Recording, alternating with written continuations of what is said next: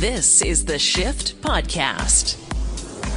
The Shift Daily Podcast has Jesse Lipscombe, actor and activist, here for you to enjoy his conversation. Helps us understand how our family history is so important to us and how it relates to Black History Month.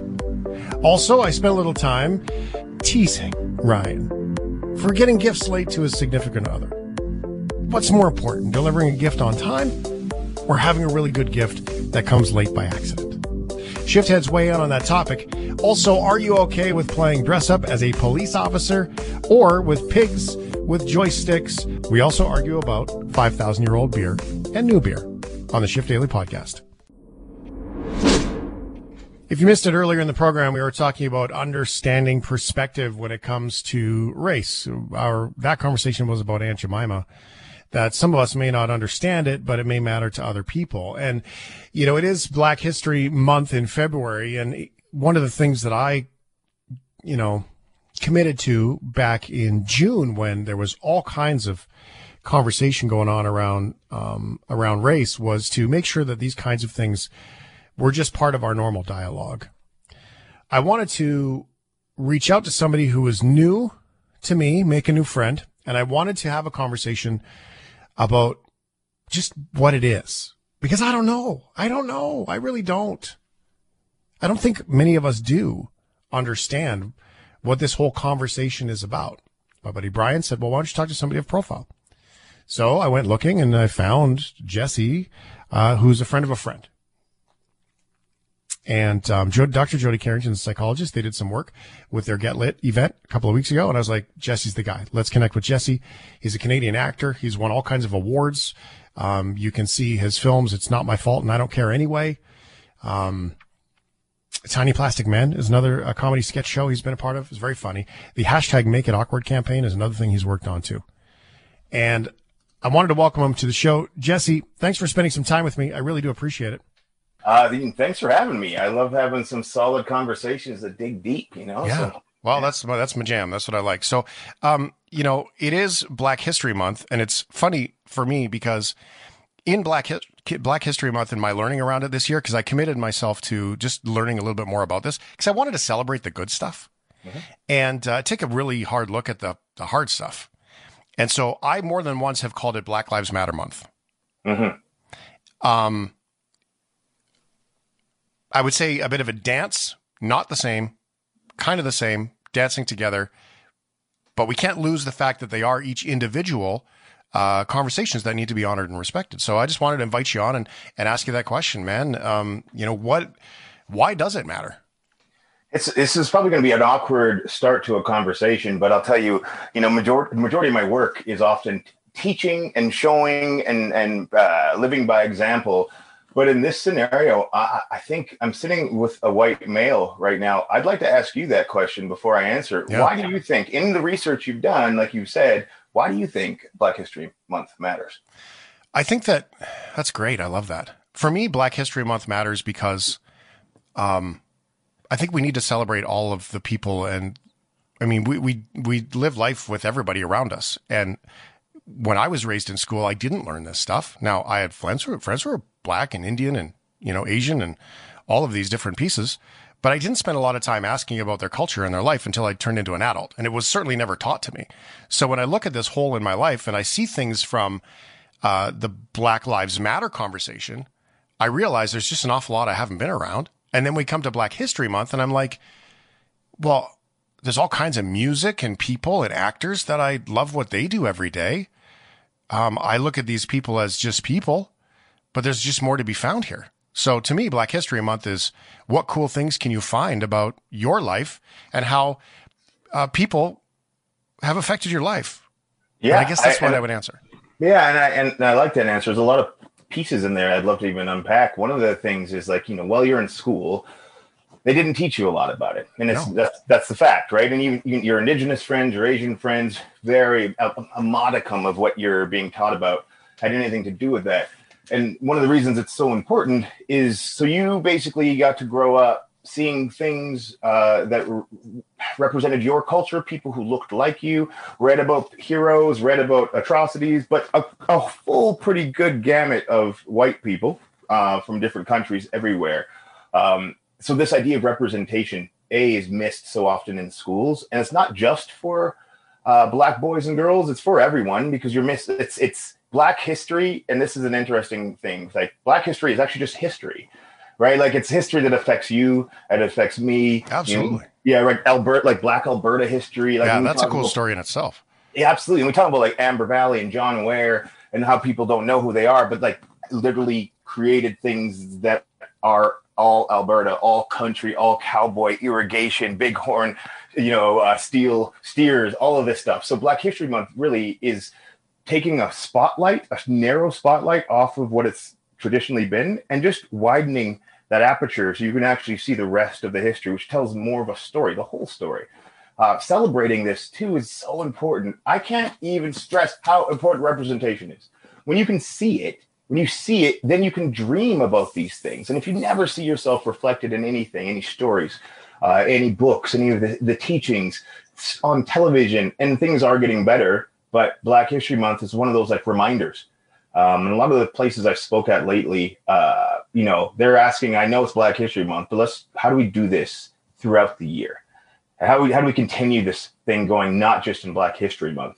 This is a long-winded answer, but this is what happens. One of the things I said to them, I said, you know, one thing you don't have to worry about is making sure that white history is taught, that white music is shown, because no matter what, that's happening in the world. Yeah. So, so right now you can go 80 20 Pareto's law and just be like, what other things can we put in? And it's not going to take away from any of the white kids in the class because it's everywhere, but it will enrich everyone's experience. So, you know, Black History Month can be that reminder to make sure, wait, what are we missing? What haven't we talked about? And and then get those stories, you know, indigenous stories, indigenous, indigenous people, black stories, etc. Yeah, and I, I, um, I, I, love that. Thank you. And I, I, I, I take two things for that. Number one, in the conversation here on the shift is like, well, careful. Um, I'm not a Hallmark holiday person. So I want sustainability in this conversation, right? Like this is not as a, hey, by the way, the calendar says this is the month, therefore we talk about it. Uh, you know, I don't want that. I mean, to me, I mean, okay, it's a great excuse to draw focus, but it can't just be 11 months of the year of we don't have to worry about it. And I always kind of look at it this way. I talk about kids and parents because it takes color and race off of it. Because kids will always say, it's Mother's Day, it's Father's Day. When is it Kids' Day? Yeah, yeah and yeah, every yeah. parent in the world tells you it's every other day of the year. So exactly, we don't need a Kids' Day. Yeah, I use that same analogy. I go with Valentine's Day, right? Like I can't only love and do something nice once. I won't make it to the next Valentine's Day if that's the only day that I'm doing it. And again, you take it off of race, and that's exactly the idea. We can't just love them uh, on one day. We can't just love this culture on one month uh, and then we're good because that's a that's a tough tough year till next February if that's actually the case. But uh, hopefully it's not. I took a I took a lot from that. You said about school, you know, like I, I went to high school in Fort McMurray, so there was lots of Indigenous friends, but I also went to elementary school in Port Alberni, where there was a lot of East Asian, um, Indian um, folks from India, Pakistan, stuff like that. So, they, like all of my friends had black hair. Mm-hmm. The biggest takeaway as a kid was, how come I'm the only blonde kid? Mm-hmm. Right. And then when I look at my own family history, I probably know more about black history in Canada than I actually do the Hewitts in Ireland. And so I well, realized there's a I have a history problem. Sure. So uh, two things I'll jump on there real quick. One, first thing you said is that when you were in high school, growing up, and noticing that you were the only one with blonde hair. Uh, and what I what I like about that is it's if you notice that and you can actually remember that that feeling still, and still that's in a world that still lives in a spot where you still see white heroes white superheroes mayors so representation still exists still in class being taught things. And just that one thing still sticks with you as a memory. And i say that just as like imagine then being is not just that one thing but every aspect of your life everywhere you go you're othered and you're only like for that's that's that what that's what i call this thing called like the weight of whiteness that you don't you can get used to. You don't even know it exists until it till it's gone. It disappeared from me when I went to school at Morehouse in Atlanta, all black college university. And I remember when I first got there, maybe the first semester, and it was I was like, it just like lifted in the way that I could walk around campus, have discussions with people. None of it was ever about race. It was just I was just a person. I was just a person that happened to be a psychology neurobiology major that was on the track team, but it was just a guy. Like it wasn't like Black Jesse, and it wasn't like every time I walk into a store and the all those things were gone, and I was like, wow, this feels good. I like this and I get it. And but after a month or two, I didn't really notice it anymore. It just became the norm, right? And so I could I could empathize with like white America, white Canada in the sense that you don't sometimes even notice how nice it is to walk through it, but you notice when it's not there. So I remember my black hair. Yeah, and it's but then I always say let's look on an empathy way like uh, Matt, what would that feel like if that was everywhere? Which is why a Black History Month matters, and also why just these conversations matter so much, and to step into other shoes for sure. Um, that was one of the things, and then the second thing that you said, I forgot because I talk long, and sometimes I forget what was happening. So probably. well, I had said about um, uh, it, it's not here nor there. I had said about the hair, and then um, my own pat family history being Irish. Oh, I've lost you. I've lost your sound there. It just cut out for a sec.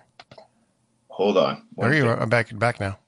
Yeah, I short circuit. I, yeah, short circuit. We're back. So that the Irish piece was that was a big chunk of it. So when you were saying I might know more about Black history than I do about uh, you know the Hewitt family. Is it Hewitt? Hewitt. Yep. Yeah. Uh, the the the fact that you can say your Irish past is already telling me that's not true. Huh. I wish I knew where. I wish I knew where I came from. But as a result of the Atlantic slave trade, all I know is that we migrated from the south of the states and the Carolinas and made our way up to Alberta. I would love to be like I'm African or Nigerian. I'd love to go to Heritage Days and know which flag is mine to wave. I have no idea. So home for me was Amber Valley, where my dad was born. Now Edmonton, and then it's also the same place where people ask where are you from. Like where are you really from? Like I'm four generations Canadian, and unfortunately i don't have anything else and i wish i did i really do i would love to know but i don't have it so all i can do is put all of my energy into making this a safe place to exist and call home so just the fact you could say i don't i know more about my irish one like i'm like i wish i could say i wish i could say that i don't even don't even have it like that history yeah. doesn't exist yeah that's amazing co- contrast, isn't it? When you look at it that way. I mean, at least you have DNA today to find out. But um, I mean, it's so weak though. I did it. Uh, let me tell you who I am. okay.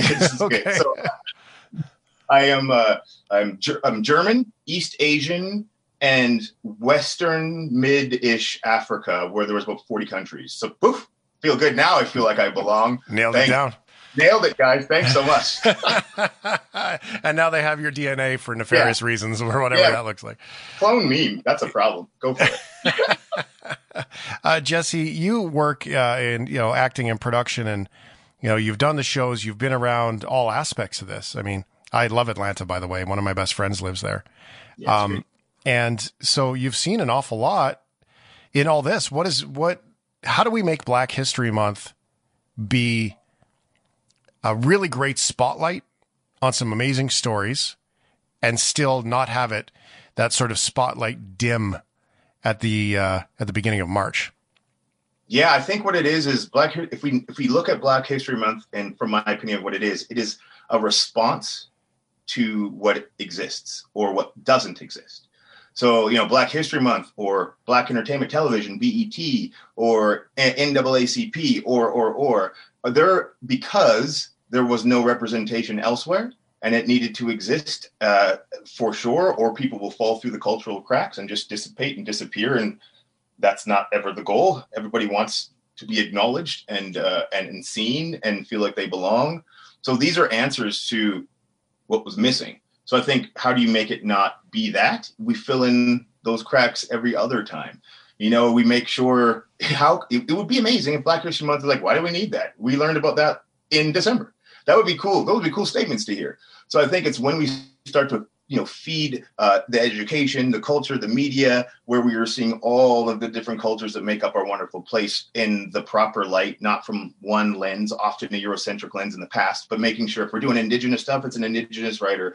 It's the you know real stories lived experiences from the bipoc community. When we do that all of a sudden there's not such a need not such a focus. Uh, and that's what happens. You know people if you don't acknowledge people will find a way to acknowledge themselves ideally but the real statement is when we're acknowledged, as Jody has always said, you we will rise, right. and that's the case. And that doesn't just mean when you're you do something great. It's when you're hurt. It's when when you're seen and you feel safe. You can be brave, and then you can be courageous. And I, when all of that's happening, we don't. These other things don't need to be band aids. They don't need to be banned. And I feel like that's what this is. Black History Month is a band aid. And it's covering a wound and it's it's a generational trauma wound and it takes time to fix but i think we shouldn't just fix it by picking at the band-aid in february right we got to fix the whole body yeah, and that's great. Uh, Dr. Jody Carrington um, has always said that, and I keep a sticky note on my monitor. It just says acknowledge people, mm-hmm. and um, and that's as simple as you know the people that you're talking to, your coworkers, your friends, your family. So I, I always look at this kind of like a, you know, it'd be ideal for a nutritionist or a fitness trainer to work themselves out of a job, for a psychologist to work themselves out of a job. I mean, mm-hmm. not likely to happen, but to me, it seems like the conversation would be really great when they say, "Oh yeah, you know, who's Jesse? He's the dude in the blue shirt." Yeah, right, exactly. Right. Absolutely, that would be wonderful. That would be a wonderful thing. I, and people always, often, right? They'll say, uh, like when, when someone will say, "Well, I was talking to this guy, this black guy," and I'm like, "Whoa, hold on. Does yeah. any of this story matter? Does him being black have anything to do with the story?" Look, well, no, it doesn't. Well, no, no, of course not. And more often, more often than more often than not, it doesn't. And that's this that idea of othering and always like I got to make sure that I point out the thing that's different and different from the quote unquote norm and so then we get to this idea of what is normal. Often white is normal. And so then it's like, well, we can be more tolerant and more inclusive. Like the we, the norm, can we'll let you in, we'll tolerate you. And everything comes from that center spot. I think, yeah, that would be amazing when the day comes where it's just Jesse's coming to speak. That's all. It's just it's just Shane and Jesse having a good conversation, like yeah. of your shows you had beforehand, and I, I love, love that. Well, it's kind of like my gay friend, right? Uh, yeah, he's my gay friend, right? Yeah. Well, is he your friend? Yeah. Okay. So who cares what his taste in humans is, right? Like you don't say my straight friend, you don't say my white friend Shane. Right. If you don't say it across the board, why are you saying it? And yeah. yeah. Yeah, yeah. You might you might say, wait till you meet him. His skin is almost green. He's never seen the sunshine because he works at nighttime. That could be a fair ball. Fair. That, and also they might say, wait till you see Jesse. His skin is silky, smooth, like like mousse, chocolate mousse, maybe even. I get that. I get that. mousse. But, that is very whipped smooth. I get the. Yeah, I really get the. You see that, right? I do. It's not just not just chocolate. When it's whipped, like there's no blemishes. It's the same color across. Yeah, and you might even want to lick it with consent. What imagine if though we could talk about lick it with consent. Don't lick people randomly in the street. It's no. bad for COVID. It's bad for relationships. Um, you know, but that that's the conversation, isn't that? Isn't that the celebrate um, all of the people? like all of the things and just the features of the people that we love. Why do we mm-hmm. say that though, Jesse? Why do we say uh, he's my black friend? Or, you know, is it, I mean, affinity bias, we learned with Brian Lanier on the show about bias and affinity bias that we actually mm-hmm. have bias in a positive way. Is Absolutely. it us fulfilling our check boxes of our own, um, you know, uh, multicultural friendships or? Yeah, I mean, there's probably a number of different reasons why certain people say it uh, and why they do. And uh, uh, but I, you know, at the end of the day, I think it's it's it's just a almost a habit that's ingrained to ensure that you point out uh, the thing that's different, the thing that is often whether it be racialized not that you're trying to discriminate but that's what you're doing in those moments. And these are the very well-meaning individuals who will say i'm not racist uh, i'm not prejudiced i don't and not realizing the small microaggressions that actually fuel and create the environment for more harmful and detrimental things. So it's not like what is the why? I think the why just like the unconscious bias is just a product all the different stimuli that have come into our own minds that create different pictures and how we speak about people words matter so very much and sometimes it's that implicit bias, the stuff that doesn't necessarily align, it's not congruent with what you say and what you believe, but yet there's still, you know, those are still those millisecond decisions that are happening every time you speak. And you don't, we don't understand the damage of it until we can see that we have it. Once we see we have it, then it's a constant everyday work to get rid of these things. When you see that they're detrimental, you can't just sit by, but you have to discover it. You have to see it. And that takes conversations. That takes some looks in the mirror that takes some of those like, ugh, I this is how I thought and how I acted beforehand. And that was not good. Not only not good, that was like dangerous for people. And you have to admit that in order to move forward. And uh, that time, which is happening a lot right now after the racial reckoning, um, I think is happening a, a lot more now. And uh, and that is a whole another kind of worms, which is also something we could get into if we have time. But yeah we need to f- make sure that everybody's represented and acknowledge people sort of like you described. But I also see it as a problem when we're just fulfilling a checkbox, right? When we're putting somebody into a job or a role or a, a TV hosting role or whatever, just so we can fulfill a checkbox, they might not be the best person for the job. So how do we balance all that in this? Because the reality is, is that, you know, we're almost working against ourselves if we're just filling a checkbox. You know, I, I hear that often where people worry, have this worry about, you know, we're just filling a position because they need to have a person of color. Uh, and then there's this this idea that that person's not uh, qualified, which a I think is ridiculous. First, show me that person that wasn't qualified, that was BIPOC, that we're talking about, because it's not even. A, I've never seen this person. This is this is a story, this Reddit we talk about yeah. with like zero zero examples of it. And if we really want to talk about unqualified people, why don't we talk about how many white men get promotions based on literally them being white men when there are many people underneath them that have much be- better resumes, often women, often BIPOC individuals. So we're talking about non-qualified stuff. Let's talk about stuff where we can actually see statistics of it. There's that's not a thing. And also, you give me a BIPOC, a BIPOC woman with a disability. Let's just talk do this one, and then we have uh, a, a, white man, and they're at the same level in, in their business world. I'm I want BIPOC woman with a disability to move up. What she's had to do to get to where she is, the, the, to get to that same spot. Yes, check the box with her. She gets the promotion over this one. A it's proven by her life alone that she's already been able to crush so much different ad- adversities and still get to that spot. I, I think if you're going to err, you're probably not going to err on unqualified. That's what I yeah. mean in that scenario. But yet, that's the story we hear a lot of. Like, what? Why we want to make sure they're qualified. I agree with you, but we should probably look at that not just there, not not just on that hire, but let's look at that for the longest period of time. CBC literally just did a story on, you know, how the management of white men who had failing grades in high school versus uh, girl, women who had straight A's, and how many more of them had higher positions now. Like same idea, yeah. but I don't hear a lot of that rhetoric. Of, well, yeah. we should be careful, uh, you know, with promoting white men. Yeah, yeah, and that's and that uh, it's a great perspective to create the other side of that. I guess is the kind of the, the way to go. Mm-hmm. And and frankly, I mean, as a business owner, if I have a choice between um, this typical person and this atypical person, they're both equally qualified. There's probably going to be some more unique ideas. I mean, there's, I got 10,000 to choose from over here mm-hmm. that are exactly the same qualifications. Um, then you can start digging into character, experience, ideas, things they bring to the table, and, and somebody who has a different, uh, you know, like to you said, the overcoming adversity is kind of it's kind of cool way to look at it from that perspective. Like, what do you bring to the table? If everyone's qualified, what do you bring to the table today? Yeah, absolutely. It's funny when you said, "Okay, I got a typical person." It's funny in my mind, and then you went atypical. Like, oh, like typical was white man for you, wasn't it? My my typical literally was black man. That's just what really? I love about. Absolutely, that's what I love about, about words in my yeah. mind. I'm like, wait, he's probably not thinking like I'm thinking. But also, that's the cool part about unconscious bias. Right. To understand that just because I went there instantly doesn't mean everyone went there instantly. And now, are we having a conversation about two different people because we didn't talk about it beforehand? Right. right. that's, cre- that's creating an agreement, yeah. Um, yeah, which is yeah. interesting. Agreements are the core of all things. And for me, in fact, I will tell you that I was picturing in my mind a white politician who probably was uh, professionally trained as an accountant. That's awesome. the stereotype in my head, right? So male. Um, yeah. So I mean, yeah, we absolutely do carry that. But that was the dude. Like if he was to walk in the room right now sure. and he walked in the room, Jesse, next time you're gonna be like, that's the guy that's Shane was talking yeah. about. Yeah, yeah, yeah. That's James that's James typical. Right there, yeah. Right, yeah. So how do what do we do in Canada? I mean, you said BET and you said some of these other organizations that are down in the States. Mm-hmm. Uh, the population in Canada uh, balances diversely different than America. And uh, but we still are missing some of the pieces of the puzzle what what can we do? I mean, so you're talking to me. Um, you you see on our Zoom call what you know what I look like. What what do you and I do to have this be a normal conversation? Not growing normal. I hate the word normal. Um, to have it be a powerful but still comfortable, um, challenging, sure. productive conversation that allows for things to be created or talked about and not set aside.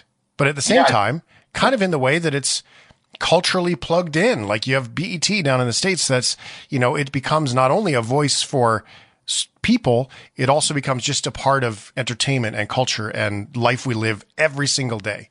Yeah, this can't be a conversation that Shane and Jesse has. This has to be the, I held the door open for a person today. Um, I went to the bank teller today conversation. Hey, this is my buddy Steve. Like it, ha- it has to be deeply woven in all those micro moments through the day. I think what you're doing, though, and not to discredit it at all, this is what you do, right? Like to make a conversation uncomfortable that might be stereotypically an awkward and uncomfortable conversation is to have it and have it and have it and have it again. Because the more you talk about it and the more you get comfortable maneuvering your way through it and the more tools you have and, and, and like the more lessons you learn you're able to eloquently kind of just traverse through it and it makes it less stressful. You're you're less worried about a misstep. You're less worried about staying in your lane or doing something wrong. So lots of people don't want to have the conversations because they don't want to make it worse. They don't want to do say something wrong. They want to get out of their own lane Are scared of backlash if something does go the wrong way. All of these non-starters, which for me I think is the most dangerous place to be. So like doing nothing is maybe the most dangerous because there's so many people who do nothing, and the nothing is actually what's uh, so harmful to the BIPOC community in general and to the community across the board. But doing something, even making a mistake, doing it horribly wrong, you're gonna be okay the next day. But you've learned an amazing lesson, and even if the person who corrected you was just a jerk and rude, and they were, you felt like it was such an over the top reaction and angry, and you're, uh, you're like, all I was trying to do was help. Even if that was the case, you still get to learn. And then you can say to yourself, wonder what has happened in the past where that one comment could make them that angry. There's still a lot of research I need to do because all I tried to do was this thing. And it gets into intent versus impact. We we have to stop worrying about our intents. We have to stop worrying about ourselves. Like it's about us. It's not about me or about you. As soon as we insert ourselves into this conversation and center that, there's no room for the we. If I'm like, I didn't mean that. You need to know my heart. I'm a great guy. Like I, I, thought we were having a talk like about like eradicating racism and discrimination, but now we're talking about you. And we always want to do that. We want to defend ourselves to make sure we still look good in this process.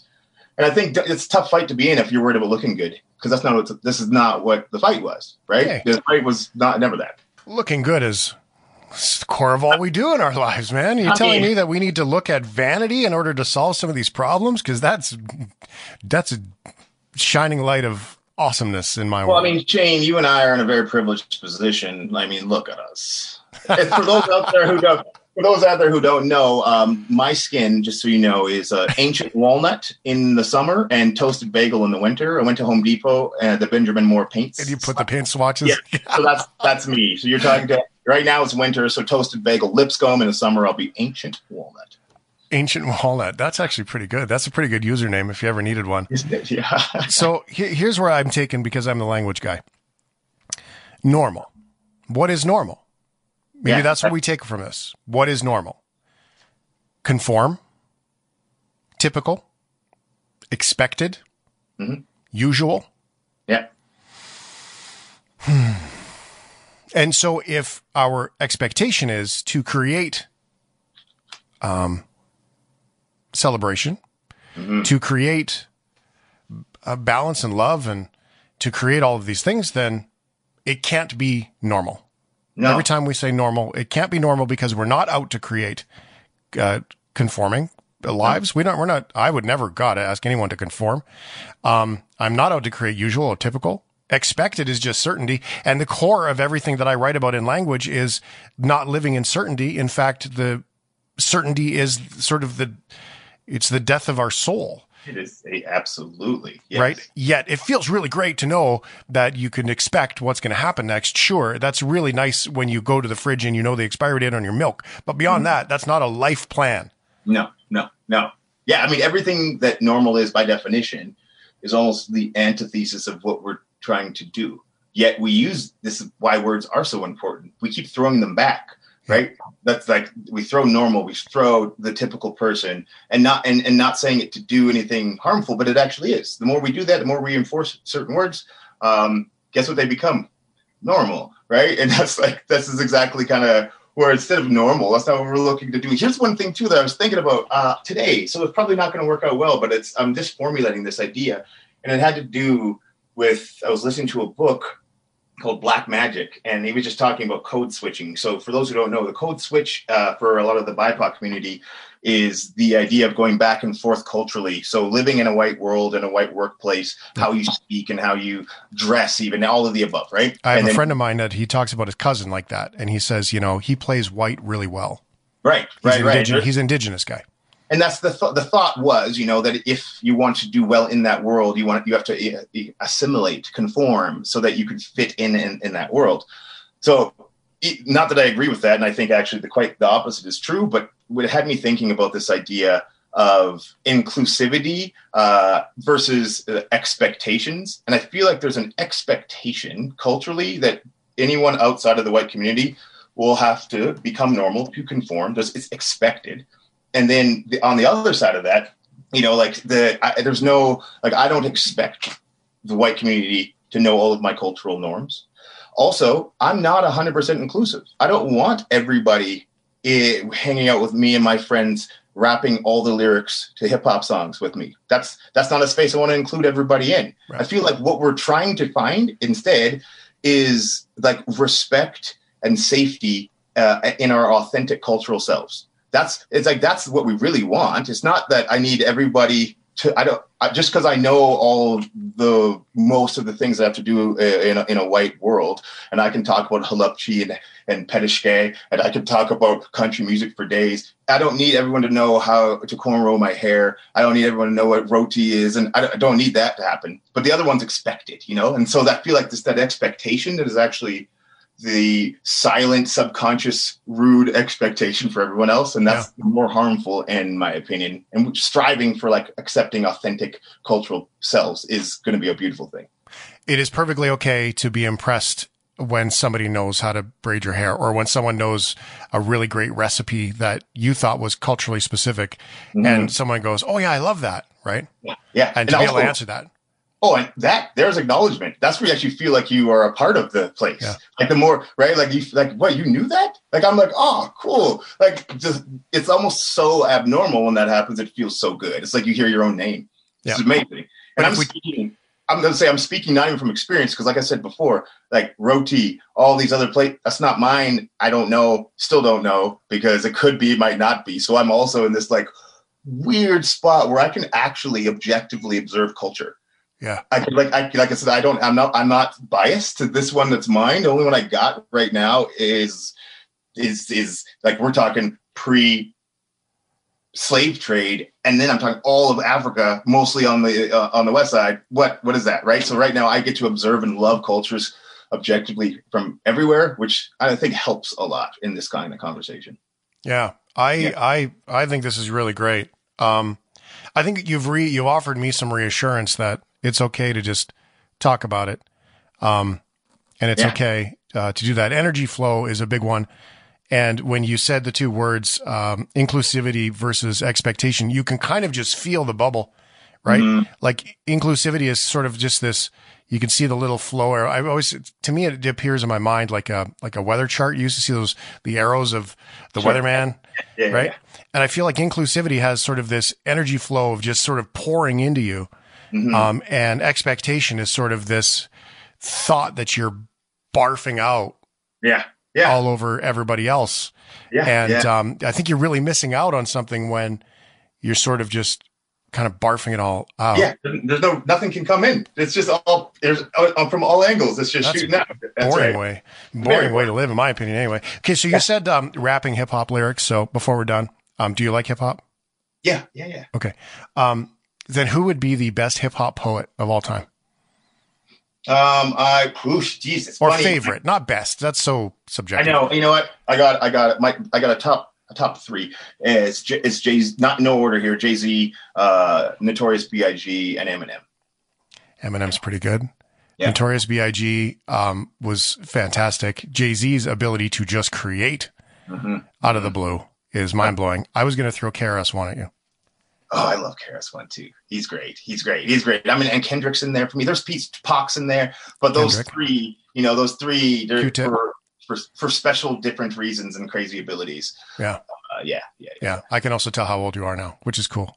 yeah, yeah. Uh, can you wait? What if, what if I said Big Daddy Kane? What if I? What are you talking about? You well, I don't know. You did say three that were sort of all in this pocket of you being a probably. I'm going to guess around 16 to uh, 18 years old when you're a big fan of it. I, I mean, probably. I'm 40, so yeah, yeah, yeah, yeah, yeah. I love it. So good, uh, Jesse. Pinpoint people's ages, not by their year, but just I like your chip and pepper sweater. Oh, like, that's fun. Yeah, exactly. Right. Your your uh, beaver canoe. Yeah. No fear. No fear. uh, Jesse Lipscombe, actor, producer. You know, um, Yeah, like you said, so much comes to your mind. I'd love to bring this conversation more, not even about, uh, you know, uh, the race stuff or whatever. We can do that anytime. And I would love it if you came back and, um, and we just talk about the other things because I know there's so much more going on in your world than than just this. Absolutely. You know what's great? I would love to come back talk about a lot of things. And the cool thing is, everywhere I go, race comes with me. So it's probably going to be tickled into most conversations because all of my life I've been a big black man. So uh, ancient walnut. Sorry, excuse me. I don't want to the listeners like what color is he? Okay. I, am actually I'm literally writing it down on my on my list of things to do. Yeah. Um, and it's paint swatch. I yes. know I'm going to go to the store, and I'm going to paint swatch myself. I love it. Everybody should do this, and I'll tell you why you should all do this. What it does, is, and, and by the way, culture and Black culture in this fight is is so very important. But it also allows you and everyone else to know that no one, none of us are a monolith. We're not the voice for anybody across the board. We have our own lived experiences, and when you can go and your whole household has five different swatches, but you're like from the same house. Also, you can have different experiences in that same house, and you're just you are your own person as well. And it's a it's a fun way to start that combo. I did it with my family and kids. It was fun. It was very fun. Paint swatch your life. It's the title yeah. of your next book. Get awesome. writing. Uh, I, yes, sir. Uh, Shane, this was fun, man. I appreciate it. Jesse Lipscombe, uh, here on the shift, actor and activist. We're not out to create normal here on the shift. No way. And Catherine wraps it up really nicely when she says, We all want to be celebrated. The more we celebrate each other, the more we bring others close. This is the Shift Podcast. Wow. Holy moly. I didn't know that gifts on time versus gifts that are th- uh, thoughtful m- made such a difference Ryan O'Donnell has struggled with getting the last couple of gifts for um, for Laura on time. I got to tell you a little secret about Laura and Ryan. Ryan is very smart. He's very intelligent. He's kind. He's handsome. All of these things. He's well, still marrying. He's still marrying up here, so he's got to he's got to tread lightly, right? Like as a fella, like you know, as most guys, we know when we're marrying up here, right? So we got to be super diligent. Mm-hmm. Beyond reproach, if you will. And uh, okay, so um, we want to make sure that Ryan is successful in all this. Now he's got great ideas for gifts. Laura also has fantastic ideas for gifts on time. Ouch. Not easy. Okay, Jeez. well, Sorry, you're not okay, wrong. well, I'll tell you what. So no, what, what did, what was the light thing, the photo thing that you got for Valentine's Day? Okay.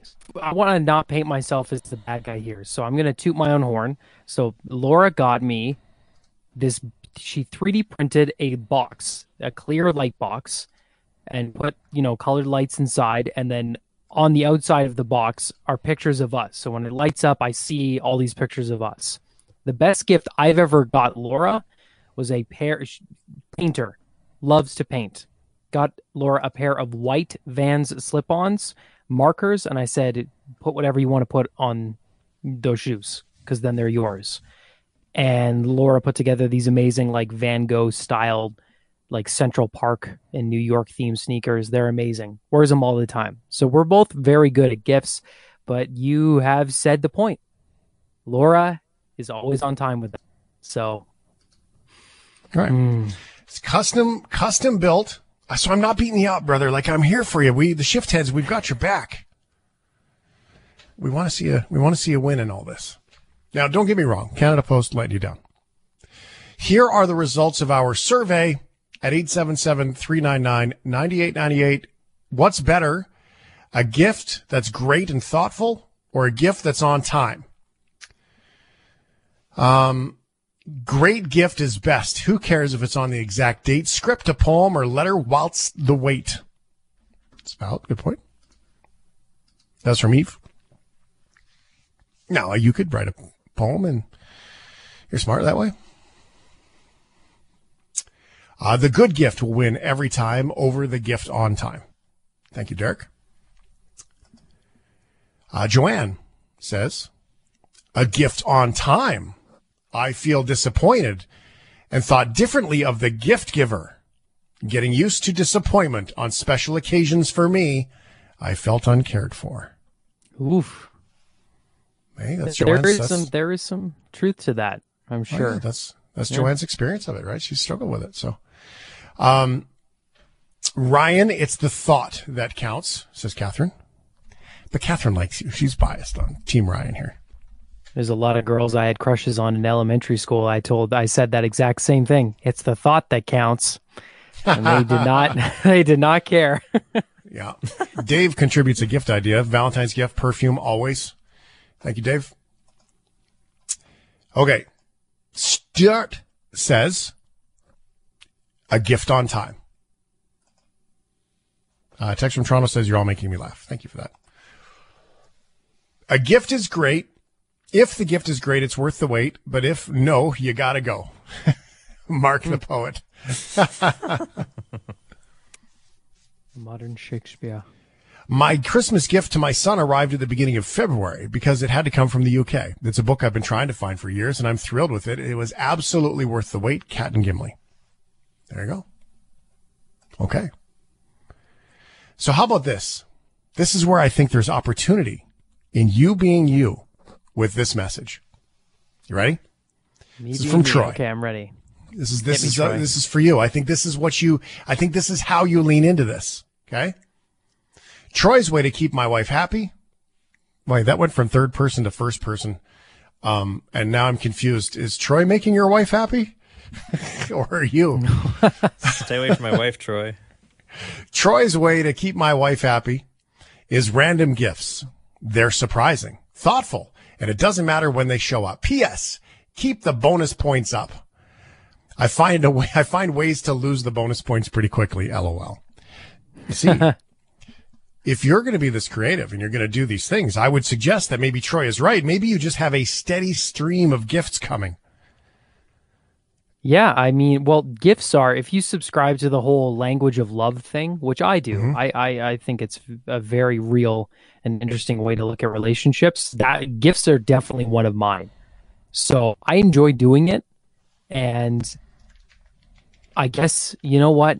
Here's what I'm going to do. Randomly, at some point in the future, I will get Laura a random gift, but I will set myself a deadline of when it needs to be here by. And if I don't get it on time, I'm returning it. I'm going to hold myself to that. So you're going to get her a gift as a test for yourself. And then if it doesn't come on time because you screwed it up, she pays the price because she doesn't get the gift. Okay. Unless, yeah, Okay. Um, I think you missed my point. what I was trying to go for there. I was trying to say a steady flow of gifts means that there's something always going to be arriving so you can hang on to it for a couple days because it's going to be, you know, Valentine's Day or it's going to be a birthday or a special occasion. You've got this steady flow. You could set yourself a little reminder in the calendar, you know, come October, it'd be like start the flow of gifts and just so they're just kind of trickling in. And, you know, if she doesn't know that she's missing one, then, then that's fine. You'd be like, yeah, baby, I ordered you this one. And I know it's after Christmas now, but I just, I couldn't wait. So I thought you'd love it. Happy January 5th. sly dog. Hey. I, Matt, do you want to read? This is funny that you brought it, that you took it here. This is, this is what I love about this. Matt, can you read the very top note that we put in? Uh, The green one. five love languages note. Yeah. So that's what Ryan just brought up. So five love languages. We've talked about it on the show before. Um, giving gifts and receiving gifts is definitely a love language. Uh, you know what else is a love language? Time and acts of, uh, service. So I'd be curious. Maybe, um, maybe I should send you the book too. It's worth it. It's worth it. If you love it, if you love this thing and you love to give gifts and you want to find out what, you know, your partner's you know, Chickamauga language is. Um, you know, like Matt's guitar language is guitar picks. Yeah. Um, No, but time. You hear Matt and talk about uh, him and his bride all the time. That time is important to them, right? So it's cool. Uh, put a note under her pillow and tell her you love her from Catherine.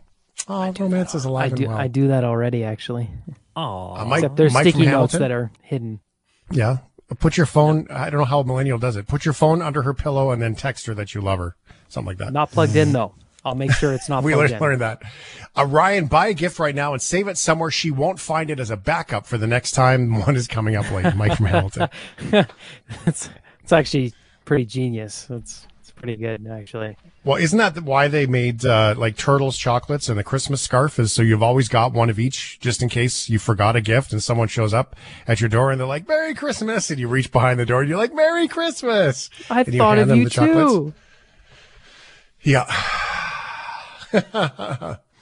when you're younger, the on time part matters a lot more. As you get older, you realize that it's the quality of the gift that makes the difference. Thanks, Derek. All right. 877-399-9898. Do you feel beat up or are we, are we helping here? I don't know if beat up is. It's more like, uh, you know, when your English teacher it really grills you for a really bad essay you wrote, but then she gives you really good pointers on how to get an A, and then you get an A the next time. That's kind of what I feel I'm going through right now. Nice. That's cool. All right. Well, we look forward to you, your little test on yourself. So are we going to set a date here since we're, we're, we're all about accountability on, on the shift? Okay, So we're going to pick uh, a date here. St. Patty's Day. right, well, uh, ooh, that's a great idea. St. Patty's Day it is. Yeah, Okay. And if the gift doesn't arrive, Mm-hmm. um, what are we going to do? I'll give it. To, I'll give it to you. To me, Yeah, or one lucky it- shift head. is it is it uh, is it going to fit? You have to go there. It's probably going to be like a. It's probably to be a book or or some markers or something. All right, we'll give it away. He wrote it down just just for reference. I just saw him write it down in his book. He's holding me to this. Absolutely. And I'm glad That's what we is. do. I'm glad he is. All right. 877-399-9898. Thank you for your contribution. Um, uh, Random Flowers works the best. No special occasion for the day. You see it in their eyes. Donate it to charity, says Derek. Or you could Donate's just give it to a her. great idea. You could just give it to her and just not tell her that it was a test. Probably the good idea. just saying. Or maybe save it for the next holiday when you're going to be late with your gift. This is the Shift Podcast. Maddie, how's your moon dial doing over there? Uh, yeah. Let me just check the tracking. I think it's uh, it should be here. Hey, Moondial. Hey, hey, you're late. Yeah, I know. I, I know that I know that we're all over the place with it, but you know you're late. You're. I know you think you're like such a great gift to everybody, but uh, all all I know is, is if you're if you're late, you'd better be good. Well, okay. Yeah, we're ready. I love how you lose an argument with the moon dial. Are you okay? Are you okay with playing dress up? Question mark. Hmm. I don't. I, I usually save uh, Halloween for for dressing up. I mean, I'm pretty old fashioned that way. Yeah, I, Mm-hmm. I think I'm with you. I love cosplay. I don't really have any cosplay, but I want to do it so bad. Uh, you know, get a whole suit of stormtrooper armor and march around, and I'd love that. Of course, you I would beat Darth Vader, but I'm too short and it wouldn't work. I'd be I'd look hilarious in Darth Vader armor. Five seven Vader, not even intimidating at all. I need Vader. platform boots. Little Vader. Little Vader. Little Vader. I mean, I always sort of. I mean, you, you know me well enough to say that this all of society is just a costume party. That's all it is every day, led by the Kardashians. Um, an Illinois man has been charged with impersonating a Chicago police sergeant three times. It's not the first time 26 year old Vincent Richardson has done it. Ever since the first incident at age 14, the so 14, the so-called kid cop has been convicted three times in connection to claims of pretending to be a police officer. Uh, here's a look at this from CBS. Richardson, now 26, isn't new to the fake cop game.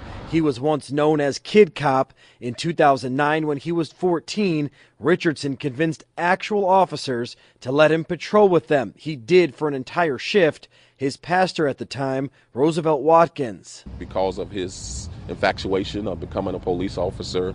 Um, he attempted to fulfill his dreams at an early age. He bought his uniform for the shift at this Mount Greenwood store. He looked young enough to play with my two teenage sons. Months later, Richardson played dress up again, this time as a businessman, crashing a Lexus he drove off with from a dealer. In 2013, the kid cop sentenced to 18 months in prison for attempting to buy a police uniform, and again arrested for impersonation in 2015, pulled over wearing a police duty belt equipped with stun guns and scanners.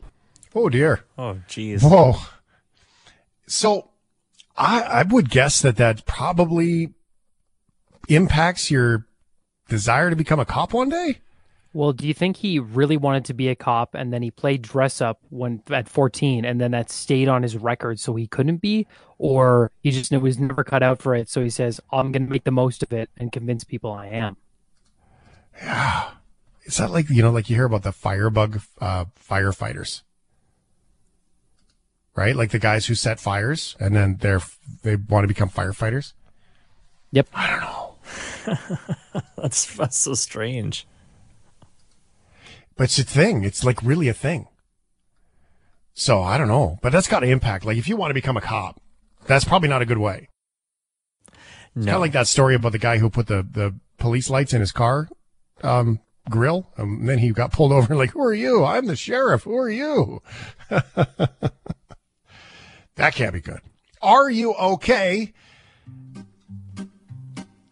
Before we start, let's just get this clip. In university studies, pigs learn video games with joysticks as fast as chimps, faster than a three year old child, and excelled over both.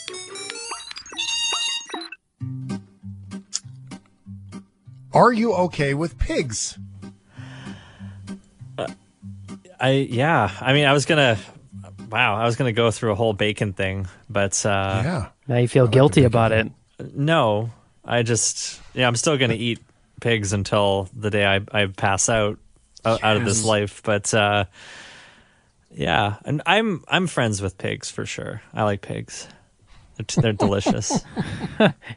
Pig, pigs are yummy. Uh, I'm not a big like pork chop fan, but bacon uh, is is just a treasure, and ribs are amazing. Uh, as animals, uh, Babe, I love that book and I love that movie.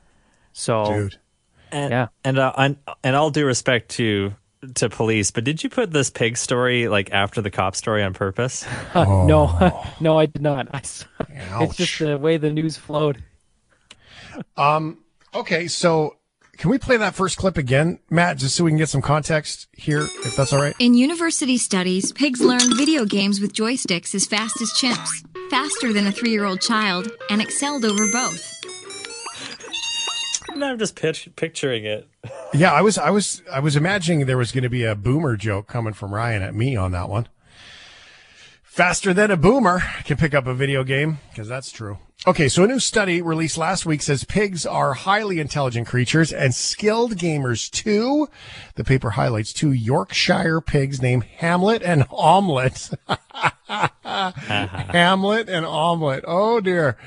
And two uh, Panepinto Panepinto micro pigs named Ebony and Ivory. I'm guessing they're black and white. Uh, all of whom were kept at a Pennsylvania State University. Here's a summary from The Hill. In a study published in Frontiers in Psychology, researchers from Purdue University tested the ability of four pigs to manipulate a joystick and control a cursor on a monitor. The study found that the pigs were able to perform the task well above chance, suggesting the animals understood their movement of the joystick was connected to the motion of the cursor on the monitor. While researchers used food to teach and reinforce behaviors, the experiment found verbal encouragement from handlers helped the animals while attempting the more difficult tasks. Wow. We lost you there, right? Oh, I was just gonna say, all it takes is food, All and it then you're a gamer. All it takes is food. I just picture like um I don't know, like a pig in in a hoodie and a toque. Uh, you know, it's got like some spicy spicy you know Doritos next to him, Mountain Dew, just clickety clackety clacking away on the joystick. I like it. I love it. I'm going live Imagine on them- Twitch, guys. Yeah, I'd love it if um, maybe they were playing fork knife or something. Fork knife. And, he, and Pork knife. pork knife, and then they're just on their ch- they're on their chat. They're like, "I'm gonna make you squeal like a pig."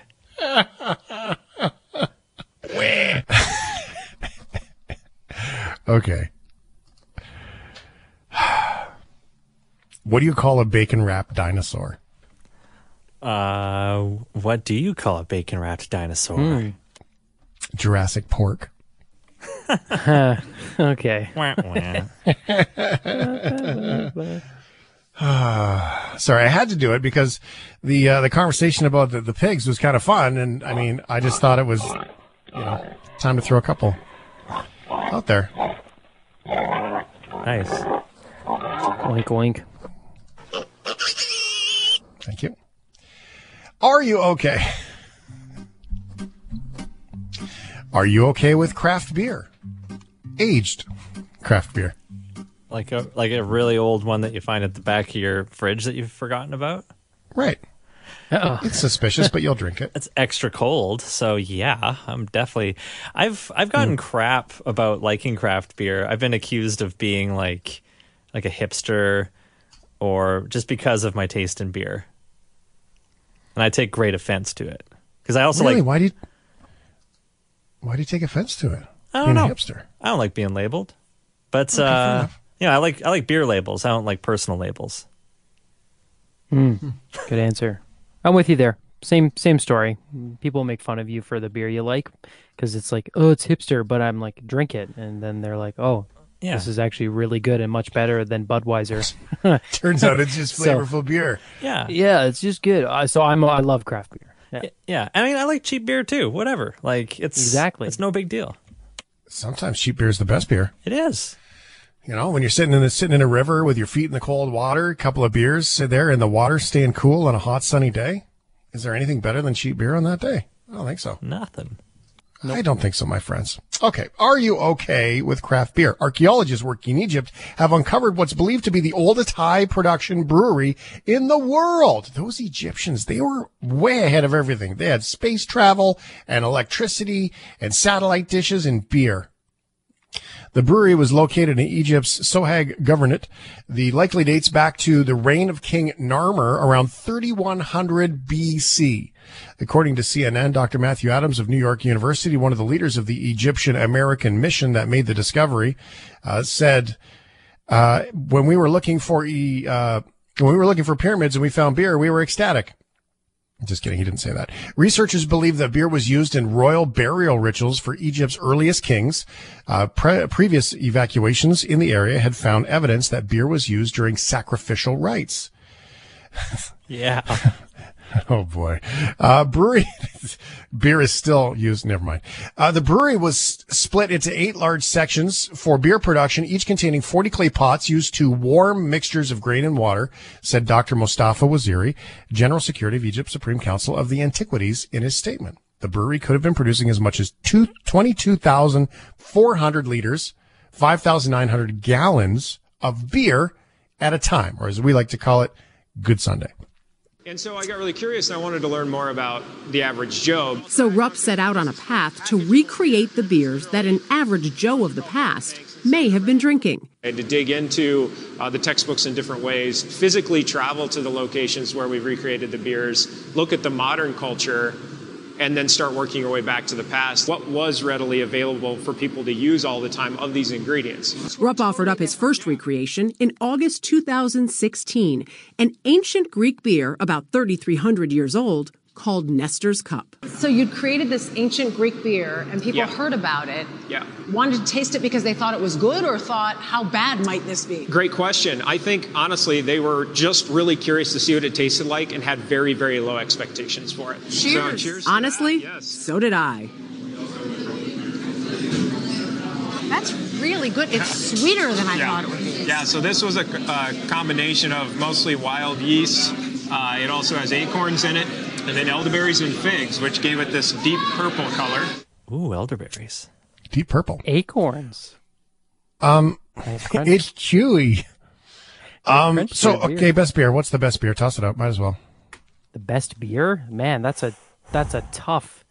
Uh, oh, Beau's Lug Tread, uh, brewed in uh, Vaughan, I think Vaughan, uh, Ontario. It's organic lager. It's unbelievable. It's my favorite. Okay. Guinness.